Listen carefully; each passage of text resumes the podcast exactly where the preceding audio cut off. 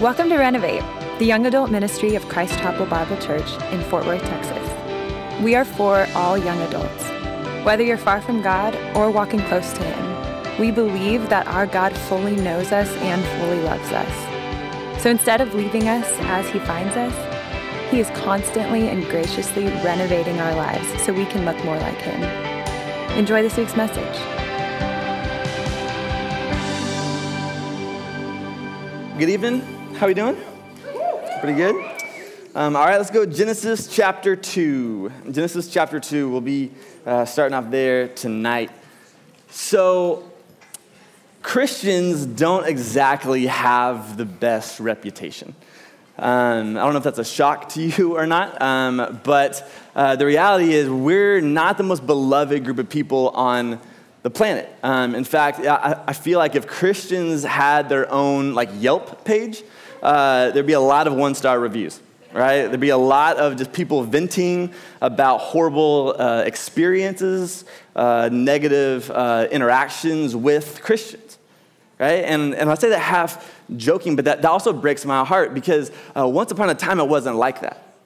Right? Like once upon a time, that, that's not how we were viewed in culture, right? In fact, in, in the book of Acts, uh, Luke describes the early church, and, and in Acts 2, he says of the early church that they had favor with all people. They had favor with all people. Like, I, like that's not said of us anymore. Like we don't have favor with all people. In, in fact, there's a lot of people, if they were to describe their interactions with Christians, they're, they're not very nice. They're very negative, right? And that, and that really bums me out for, for one very specific reason. Our, our goal here is that we want to send you guys out as ambassadors to be ministers of reconciliation. Last week, Ben talked about that, how, how our whole lives are, are built on this idea that we have, have sinned and our sin, it separates us from God. It fractures our relationship with God. Yet, out of a love for us, God sent Jesus to come and, and to reconcile that relationship. And so now we get life and joy and where once there was death, right? And so now our, our opportunity, our privilege is to go out and be ministers of reconciliation so that people may marvel at Jesus. Like we long for people to marvel at the beauty of what Christ has done for us. But the problem is that it's very hard for people to marvel at Jesus if they're distracted by the behavior or the actions of his followers.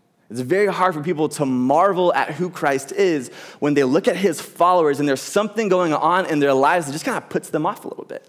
And so the reality is that we don't have the best reputation as a result.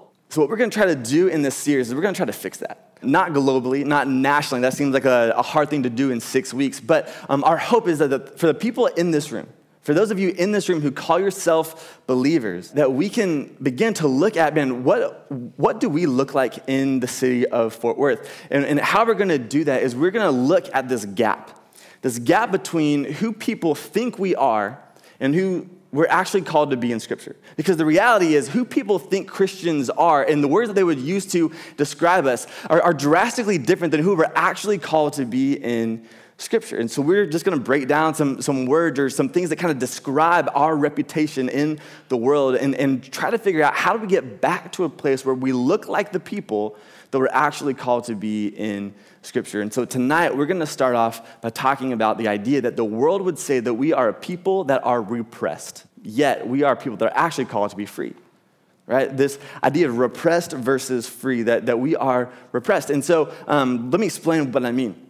What I mean is that if you were to ask the average person who, who is not a follower of Christ, from the outside looking in, oftentimes we're, we're known by the things that we supposedly can't do.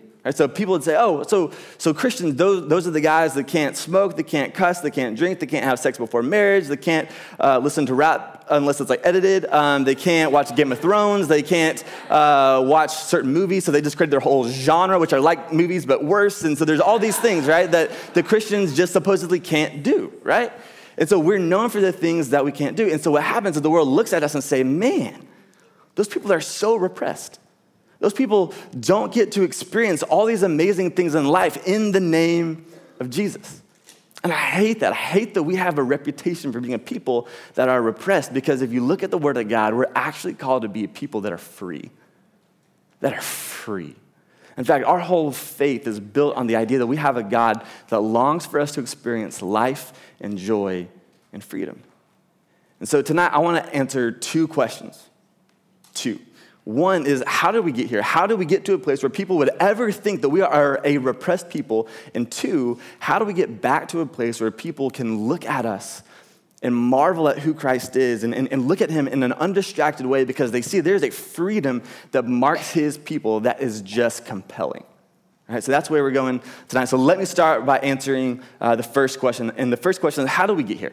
Right, how do we ever get to a place where people would think that we are repressed? And, and what I would argue is that a lot of it comes down to the idea that cult- culturally speaking, we don't understand the difference between restriction and repression or that culturally speaking, we don't understand the difference between repression and restriction. And so here's what I mean um, words have definitions, and definitions matter, right? And so if you were to look in a dictionary at, at what repression means and what restriction means, to be repressed means that you are subdued by force, that someone is forcibly subduing you, right? But if you look at what restriction means, it means that someone has put boundaries up that there are some, some boundaries in place. Those are two very different definitions. But culturally speaking, we have come to a place where we believe that to restrict anybody is repressive. Right? That if you restrict, that, that if you put boundaries up around anybody and tell them that they can't or that they shouldn't do certain things, then by default, we say that is repressive. And so if you view the world through that lens, then I can 100% understand why you would think that we are a repressed people. Because if those two are synonymous in your mind, then, then yeah, that, that makes sense. But the reality is that's not what those words mean. And when we look, look at Scripture, there are restrictions that God places in our life. There are certain things that, that God warns us about and certain boundaries that God puts up in our life. But every single time we find a restriction in Scripture, it's never meant to rob us of joy. It's never meant to repress us. It's actually meant to lead us into the fullness of life and joy. And it's been that way since the very beginning. So let me read this to you. This is uh, Genesis 2. Uh, we'll have it up on the screen. Um, if you're unfamiliar with the creation account, God puts man in this, this incredible, lush, beautiful oasis called Eden. And this is what he says. It says, Then the Lord God took the man and put him into the Garden of Eden to cultivate it and keep it. And the Lord God commanded the man, saying, From any tree of the garden you may eat freely, but from the tree of the knowledge of good and evil you shall not eat it, for in the day that you eat from it, you will surely die. All right, I want to point something out to you, right? I highlighted a, couple words. This is the very first command that God ever gave a person. The very first, like, thou shalt, if you will, right? And notice, what does God command? It says, God commanded the man to eat how? Freely, right? Not, not sparingly, not in moderation. No, no, God says you may eat freely from, from some of the trees, from, from this section over here, just from that one and that one and, and that one. No, from any tree. So, so the very first command that God ever gives us as people is, hey, or, or Adam specifically, is that you are commanded to eat freely from anything you see. Any tree, anything that you see, man, it belongs to you, it's yours. You want that, eat it. You want that, eat it. It all belongs to you, right? Eat freely from whatever you see. I don't know how you define repression, but this doesn't sound repressive to me. To be honest, this sounds borderline gluttonous, right? I mean, I mean, this like this is a level of freedom and liberation that you and I have never known. He says, anything you see. It's like that scene in The Lion King when Mufasa takes Simba up on the rock, right? And he says, whatever the light touches belongs to you. That's what's happening here. He's saying, hey, whatever you see, it belongs to you. This is, this, this is freedom. Yet there is one restriction. And what is it? He says, the only thing that I ask you to do is that you don't eat from this one singular tree. Because if you do, you're going to die. Again, I don't know how you define repression, but the idea that God would put you in a place and say, whatever you see belongs to you. Eat freely from whatever you see. The one thing I ask is that you don't eat this because it's going to kill you. That doesn't sound repressive to me. Right? That sounds like someone gives you a black card, sets you loose in a Whole Foods, and says, eat whatever you want to, just don't drink the Four Lokos because it's going to kill you. Right? Like, like that's what's happening in the scene, right? I don't even know if those are still around, but those are gnarly. So, right, that, this, is what, this is what's happening, right? I mean, this is freedom. This is freedom. Yet, if you know how the story ends, Adam and Eve, they, they become obsessed. They, they focus on the one thing that they cannot have. They focus on the one restriction. They begin to believe that God is holding out on them. They begin to believe that, that God is trying to repress them or rob them of joy because surely, surely a loving God would never restrict me. Surely a loving God wouldn't let me do what I feel like doing. Surely a loving God would never put any sort of boundary around me. I mean, how repressive is that? So they buy this lie that God's trying to rob them of joy or repress them. They take and they eat, and death enters the world, just like God lovingly warned. And so what happens is that when we look at this, when we look at this story, we tend to do the same thing. We tend to, to overlook all the freedom that God has given us, and we tend to focus on the few things that God puts boundaries around, or the few restrictions that God has, and we begin to obsess over those things and think, how could a loving God ever restrict me? How could a loving God ever try to rob me of joy? For instance, let's, um, let's use alcohol as, as an example. Um, if you search scripture, uh, alcohol is not a sin. Consuming alcohol is not a sin. Like, it's not in there. it, it is, uh, nothing about it is inherently wrong or uh, evil, right? Yet, like any good thing, when you abuse it, bad things can happen. And so, what God does is God puts certain restrictions or boundaries around how we use it so that we don't abuse it right? In order to lead us into life and joy. But what happens is that we can kind of take things out of context and we can begin to, to view God as this really restrictive, repressive person. So let me read a verse, a verse to you out of context. So in Proverbs 23 31, it says this it says, Do not look at wine when it is red, when it sparkles in the cup and goes down smoothly. Now, if we had that verse by itself, it would be really easy for someone to look at us and say, Man, what a repressive God is that? Don't look at wine when it sparkles and goes down smoothly? Like, is he trying to just rob me of joy?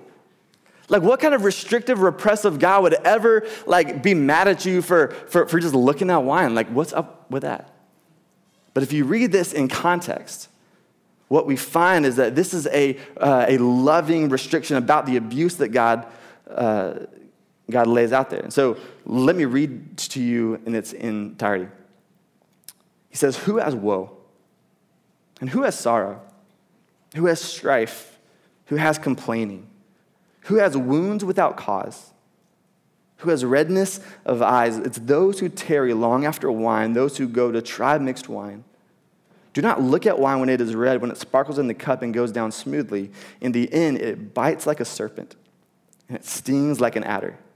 And your eyes will see strange things, and your heart will utter perverse things. When you read the passage in its context. You find that we have a God who's not trying to repress us or rob us of joy. We have a God who is at every turn trying to lovingly guide us and warn us and, and lead us into a place where we experience the fullness of life and joy. Because some of you know, and, and myself, I, I'm in this boat 100%, but some of us know that when we have come to a place where we view God as this repressive, restrictive God and we go the other way, we experience woe. And some of you have woe. Some of you have sorrow. Some of you have, have wounds without cause. Some of you have unnecessary pain. Some of you have, have uttered perverse things that you can't take back. And, and I'm in that boat myself. If, if I were to, to, to write out for you like my top 10 biggest regrets in life, the majority of them happened under the influence. And I got to those places in life because there was something in me growing up that I thought, man, how, how repressive is this God? When, when you actually look at all the restrictions that God lays out, what we see is we have a God who longs to lead us into the fullness of life and joy and away from sin and brokenness and emptiness. And maybe alcohol isn't your thing, but my guess is that there's some sort of restriction that you find in the Word of God, whether it's um, relationships or sex or money or work or whatever it is, that, that there's something that, that you see that might rub you the wrong way, that, that leads you to a place to believe that, man, this God is so restrictive. And the reality is that we have a God who is not, uh, not repressive. A God who's not trying to suffocate us, a God who's not trying to rob us of joy, but a God who's trying to lead us into the fullness of life and joy. And what he's trying to do is lead us away from the one thing that truly does repress us. Because what actually represses us is sin. See, the most repressive thing that we experience is the enslavement to sin. The most repressive thing that we experience is the enslavement to sin. And this is what I mean. We have this cultural idea that true freedom takes place when we can have whatever we want. When we have no restrictions, no boundaries, when, when we are free to do whatever we want or have whatever we crave, that's true freedom. But the reality is that we are not as free and autonomous as we think we are right? Scripture says over and over that, that we don't have the ability to be truly autonomous because we always serve or worship something or someone. In fact, Paul says it like this in Romans 6. He says, Do you realize that you become the slave of whatever you choose to obey? You can be a slave to sin, which leads to death, or you can choose to obey God, which leads to righteous living.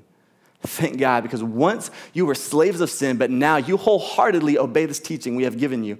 Now you are free from your slavery to sin and you have become slaves to righteousness. Right?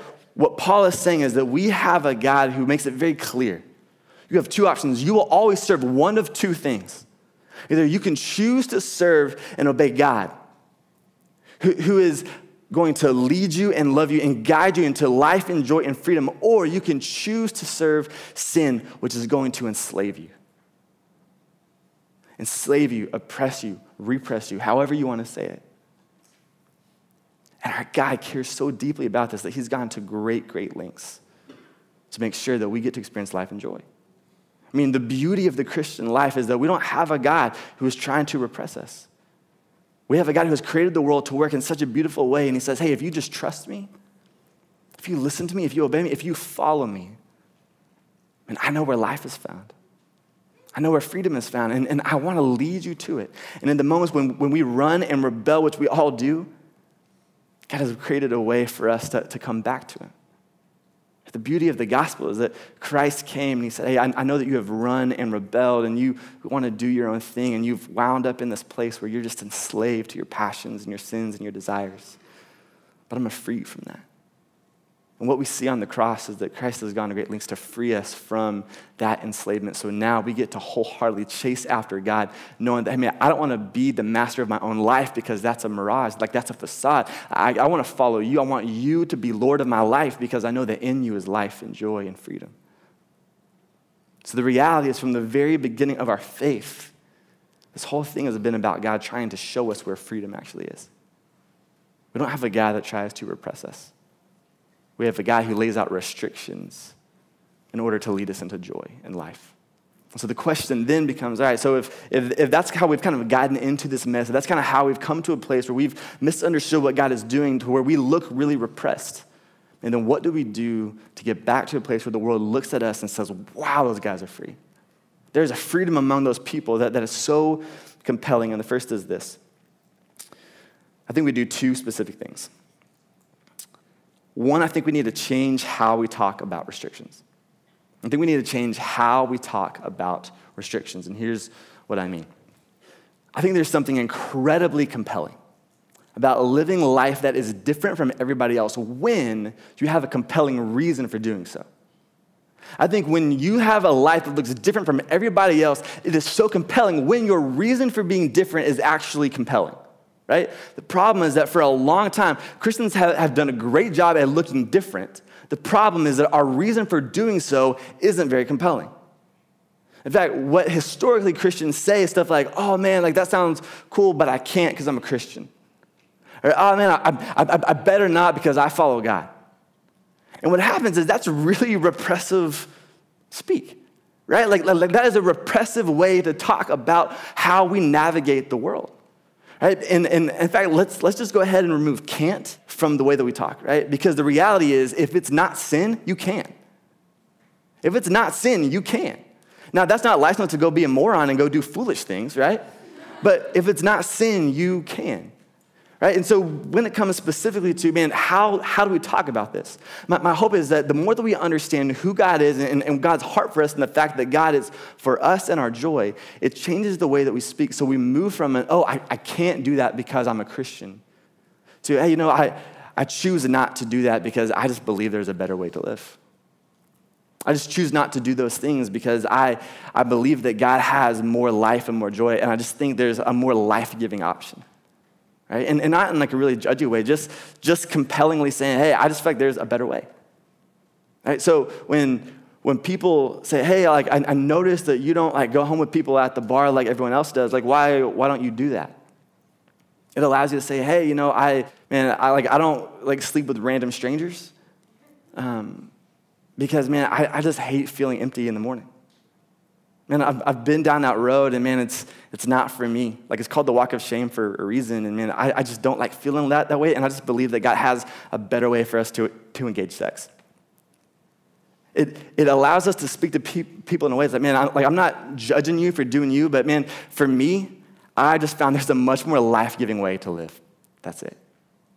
Or if someone walks up to you and says, hey, man, I know that you don't go as, as hard at the bar as we do, or at the party, like, like what's, What's up with that, man? Are you like, are you not into this? Say, hey, you know what, man, I'm, I'm honestly cool with just like a drink or two because I really don't like losing control of who I am. Man, I just turn into a jerk. I don't like, I, like I lose control of my actions and my words and all these things, and you, you wouldn't like me. In fact, I, I just find there's more joy in life when, when I actually have control of who I am, man. And I just believe that God has kind of created this in a way that, man, there's a much better way to do it. Right? We're not judging anybody. We're just understanding and just educating people that, man, I, have walked certain roads and, and there's, there's just a better life giving option out there. So, so, my hope is that we can get to a place where we change how we talk about the restrictions in our life. Because make no, no mistake, there are things that God says, hey, I ask you to refrain from that. I mean, run this way, don't run that way, but it's all designed to lead us into life and joy. May we know how to talk about that in a way where we get to make much of our God because we understand that His way is the way of life the second is this I think we need to stop taking ourselves so seriously. Honestly, I think there is a direct line between being free and being fun. Right? And I think historically, Christians are known for being uptight and stoic, and we're so on edge about is this sin, is this not sin? Can I, can I not? Right? And so what happens is that we don't live lives that are very fun. Right? Like, my hope, though, is that we are people who are free to be fun. You know why? Because Jesus was a party. Like, I literally think that Jesus was so, so fun. In fact, if you look at paintings of what people think Jesus looked look like, in fact, I Googled paintings of Christ. First, first off, just so everyone's like aware, like he's not a white guy, just so we're clear on that. Like he's Middle Eastern, so it's not really what he looked like. Uh, but second, how unapproachable does he look? Like, like the public perception of who Jesus was is that he's this really kind of stoic, serious, unapproachable guy. But if you read the Gospels, the Gospels paint a very different picture. A very different picture. Right? So, for, for one, non religious people loved to hang out with Jesus. The religious people got really flustered. But non religious people loved to hang out with Jesus. Why? Because he was fun because he, he didn't walk in a room and be like, hey man, how's your heart, right? Like he, he wasn't intentional, right? Now, now, granted, did he care about their souls? Yeah. Was, was, was he very serious about sin? Yeah. Jesus pulled no punches when it came to sin. But Jesus could walk in a room and meet people where they are and just talk about normal things. He could laugh, he could joke, he could tell stories. Did you know that he was hilarious? Like it's all over the Gospels if you look. Like Jesus was hilarious. For, for one, little kids loved Jesus. All my friends are having kids and they're kind of getting to the age where they're like old enough to like play with now. For a while, you just kind of stare at them. You're like, oh, so, so cute. Um, but now they're like playing and stuff like that. And what I've noticed about kids is that kids are drawn to people that are funny, specifically people who are goofy right? Like, like you know, kids don't like flock to guys who are really stuffy and stuff. No, kids love people that like get down on the ground and they play and they wrestle and they're, and they're laughing and they're throwing them around. Like, and, and, and kids were flocking to Jesus in such a way that everyone's like, whoa, whoa, whoa, whoa, whoa, no, no. And he's like, no, no, come on, come on, come on. Like, like bring him. Like, like Jesus was just, he was just fun. And I think that there is a massive disconnect if we are his followers and we're not fun. If we don't feel free enough just to invite people over and talk about normal things and laugh and eat food and drink a drink and just have a good time. If you're following Christ and you're not laughing, I think you're doing something wrong. I think Jesus has freed us to be a people who are fun. So, man, what does that look like for you?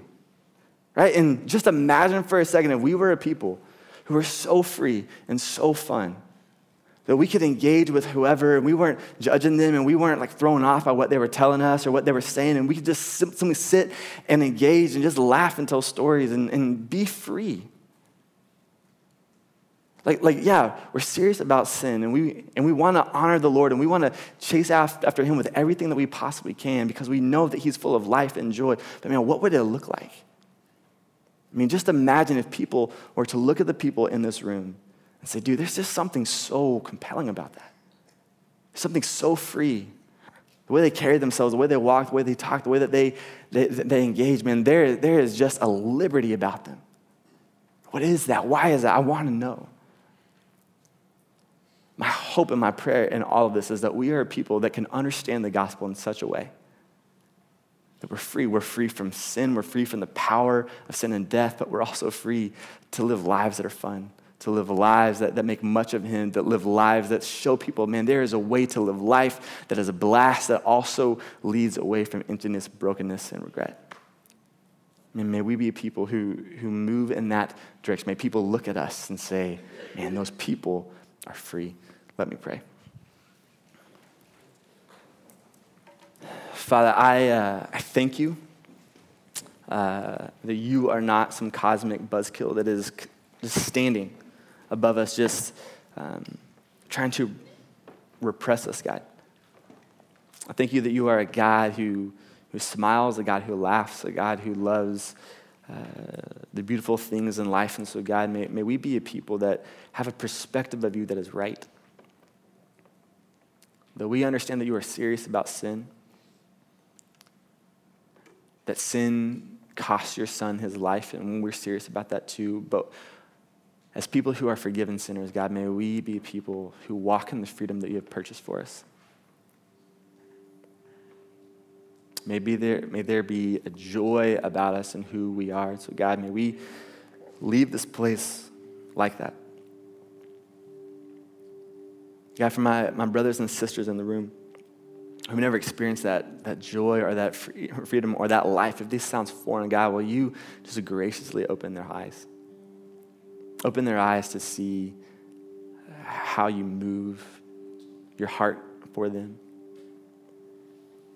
God, the beauty of what you've done is that you want us to be free and live in the freedom that you offer to us. So, God, may we be people who respond in such a way. We love you. It's your son's name we pray. Amen. Man, what a good message from Josh. I think so often we start to relate our freedom with our joy. We think that if we have more freedom, then we'll have more joy. We'll be more satisfied. We'll have what we want. If we can just do what we want when we want, then we'll truly be satisfied. So then when God comes in and says, hey, watch out for these things. Hey, run from lust. Hey, run from these passions. Run from these sinful desires. We feel like He's holding out on us. We feel like God is coming in and restricting us, being repressive, and keeping us from things that we think we find joy in. But instead, our God is saying, no, no, no. These are loving boundaries for your good. And He can say that because He's the one who made us. He knows the most intricate parts of our heart because He's the one who shaped it. And so, in that, He speaks into us in a way where He says, No, I know exactly what's good for you. I know exactly what gives you joy. I know exactly what gives you satisfaction. And I know what takes away from it. And so, whenever He calls us to give something up, or whenever He calls us to not go a certain direction, it's not because our God doesn't want us to be free. It's because He knows the safeguards, the boundaries that we need in order to have a joyful, satisfying life in a relationship with Him. And so when we come up against these issues, when we feel like we're being repressed, Our challenge is to remember that our God has given us all the freedom that we need in the world by opening the doors to a complete and full relationship with Him. He's taken away every boundary between us and Him, so now we can run to our godly Father in everything that we need. But I get it. It can be tough sometimes in those moments where we feel like we really, really want something. To see how it's good that our God says no. But in that, we must fight. We must remember that our God is the one who knows us even better than we do. He's so intimately involved in each and every one of our lives that He knows the desires that are truly going to be good for us, even when we can't see them. And so we submit to Him and say, God, I trust you. You've led me so far in my life, or you're just starting to lead me, but I choose to trust you in this moment because you are for me. And because you are God, because you are my Father, I choose to trust. And so, if you need help in learning what that looks like, or you need help rationalizing how it's possible that God is giving you freedom in your current situation, reach out to us at renovateftw.org or on social media at renovateftw, and we would love to talk you through that scenario. That's all from us this week, and we hope to see you again soon.